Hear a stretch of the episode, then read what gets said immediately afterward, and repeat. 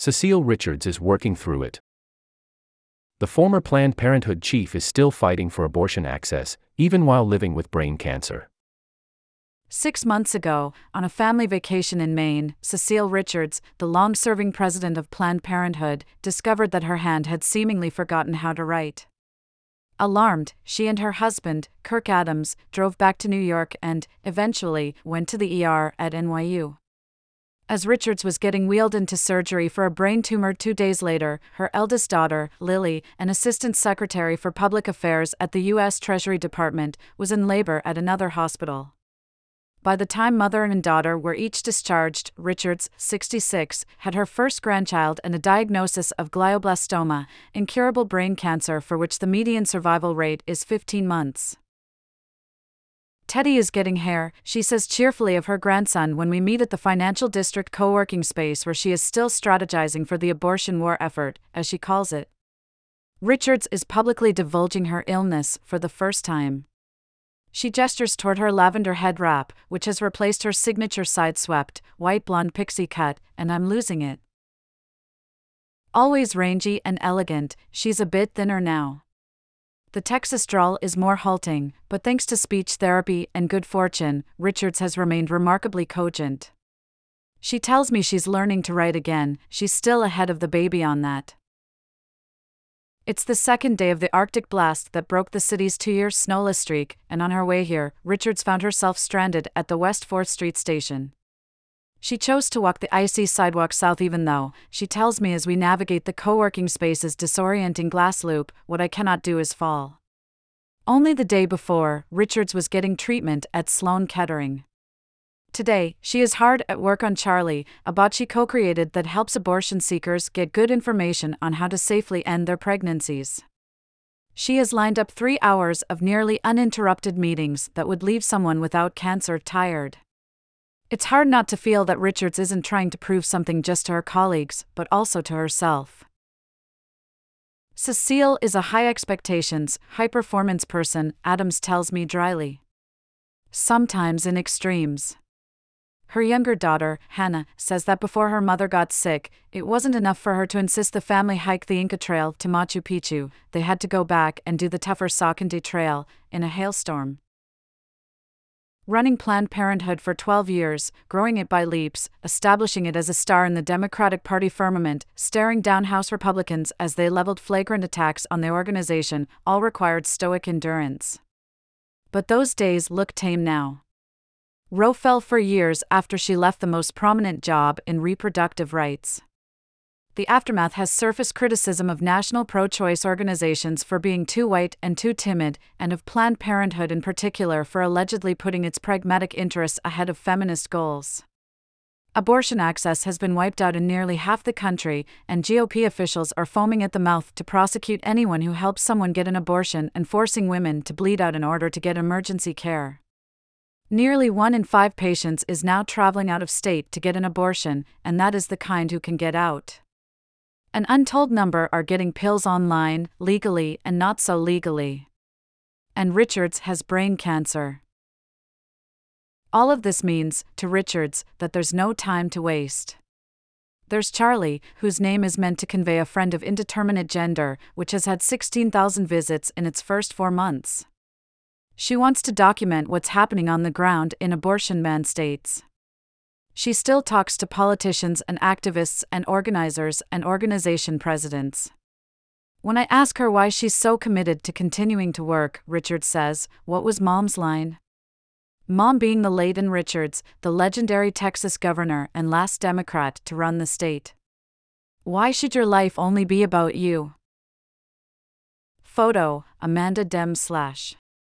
Richards grew up steeped in liberal activism, the eldest daughter of Anne, then a dazzling, frenetic housewife, and David, a civil rights lawyer from a prominent local family. In Anne's memoir, she calls Cecile a model child. She was the one David and I, in our youthful earnestness, insisted on teaching all the rules. None of this left alone, free thinking upbringing. They were both astonished when the child they believed to be a demure conformist was disciplined for wearing a black armband to seventh grade in protest of the Vietnam War. At her graduation from Brown, Richards didn't walk because she was too busy unfurling a flag demanding the university divest from South Africa. She met Adams in an effort to unionize hotel workers in New Orleans.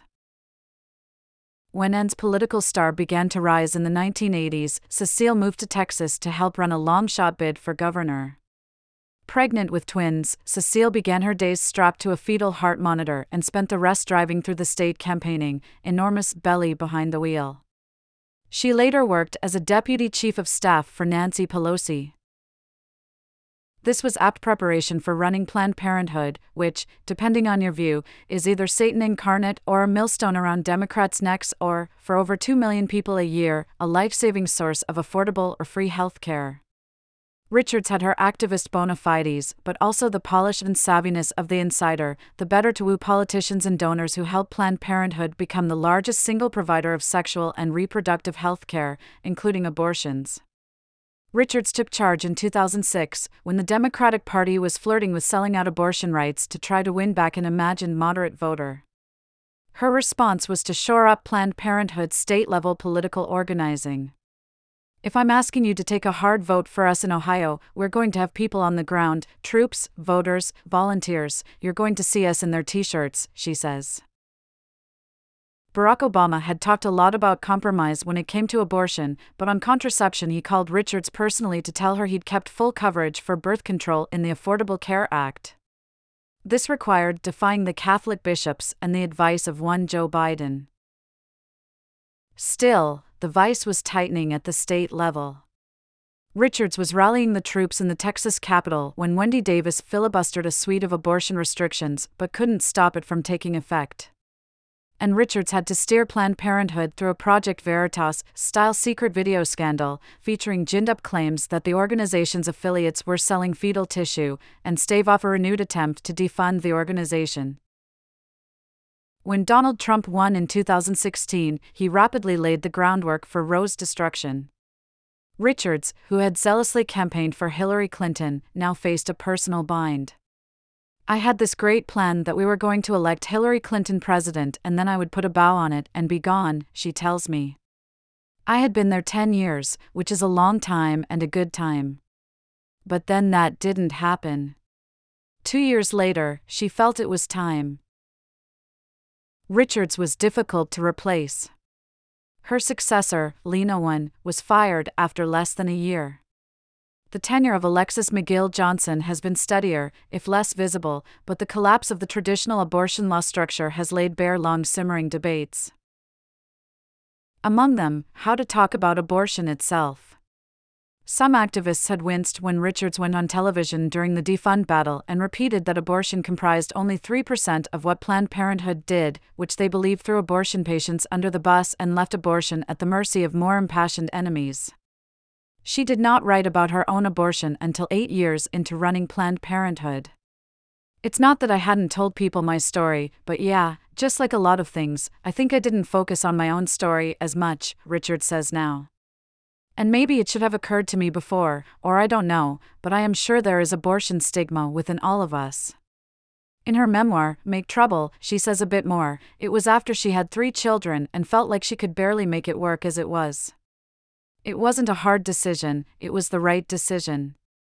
At a moment when only stories of horrific diagnoses and enormous hardship seem to make the cut, it's actually refreshing to hear that someone just didn't want to be pregnant. Richards thinks about it. I probably was of the era that people thought if you didn't have a dramatic story, then why would you be telling it? Ten days before the diagnosis, we call it BT, before tumor, says Richards, she and Adams had put their Upper West Side apartment on the market. They'd closed on a pre Civil War home in the Lower Garden District of New Orleans, where they had met over 40 years ago. I think I just always imagined we would get back there. Richards tells me at the airy ground floor apartment on Central Park West. At, they hastily yanked the New York place off the market, and she started radiation and chemotherapy. Richard settles her long frame on a red upholstered barrel chair across from her writing partner and close friend, Lauren Peterson. Adams, dapper and with a shock of white hair, has been serving coffee. He's still in the labor union business, now the executive director of the Healthcare Education Project. Richard says shoot away Ollie, the excitable salt and pepper dachshund she adopted, who she's worried will pee on the floor at the sight of me. So far, the doctors have been encouraged. I am sleeping. I'm eating. I'm having fun. I'm working. It's like Pinocchio, I'm a real boy, and that feels really good, Richard says. Because six months ago, I didn't know that this was possible. She's still working through it. Once, she would bake five pies for a 12 person Thanksgiving. Now, she's relearning how to roll out a pie crust. Richards will be visiting her grandson in DC that weekend, and soon she and Peterson are heading to Louisiana to work on the documentation project. Adams says they're talking about the spring and the summer. And she's focused on Charlie, which she co founded with former Planned Parenthood Chief Strategy Officer Tom Subak they had set out to counter what they thought abortion seekers would discover intentional misinformation and realized that what they really needed was help with the nuts and bolts of how and where to get an appointment or, increasingly, pills by mail. The next task was building a moat of internet security and privacy that no law enforcement official could cross everyone is gearing up for a possible surge if Florida's Supreme Court allows the state to enforce sweeping abortion restrictions. Worse, the U.S. Supreme Court is going to hear a case that could limit access to abortion pills. Richards is still talking to movement leaders on strategy. She's well aware of the irony that at one time she had to convince Democrats that abortion rights, birth control even, were winning issues. Now, they've conceded that mobilization on abortion might save their hides, as it did in the 2022 midterms. Biden has invited Kate Cox, who was denied an abortion in Texas after a fatal fetal diagnosis, to the State of the Union. Richards thinks Republicans should be asked constantly about the women in banned states who have been forced to bleed out or suffered sepsis because they couldn't get emergency abortions. We hear a tragic story, or another woman becomes a plaintiff in Texas, and then we move on. It has got to be repetition every fucking day because there is no answer, Richards says furiously. And look at the Republicans. They are running and hiding on this issue.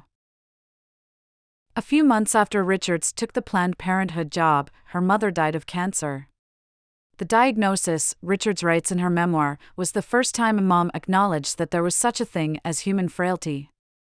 She says, vulnerability, that was just not who she wanted to be. And looking back on it, I think it made it so much harder for her because she was lonely at the end. Richard seems determined to take a different path than her mother, down to sending out an upbeat video to all her friends and colleagues to break the news last summer in which she joked about the crazy Frankenstein scar on her head. The latest treatment is twice weekly infusions through a clinical trial. I mean, it's like, what do I gotta do to stay alive? I'm good with it. It's totally manageable, but these things are unpredictable. So I feel like it has helped me focus on what I want to do with the time I have. And I'm excited. I've been blessed. She pauses, tries to recapture her poise, okay. She's choking up. I have these moments, she says. From the couch across from us, Peterson chirps, We are not going to cry today, everybody. We all might cry today, actually. I've been blessed to have always had work that I cared about, Richards continues. So many people I've worked with and organized nursing home workers and hotel workers and janitors they didn't have any options. And they worked because they cared about their jobs, but they worked because they had to support a family. But I have been one of the really privileged few that could do what I thought needed doing. And so, whatever comes next, I have that. Want more stories like this one? Subscribe now to support our journalism and get unlimited access to our coverage. If you prefer to read in print, you can also find this article in the January 29, 2024 issue of New York Magazine.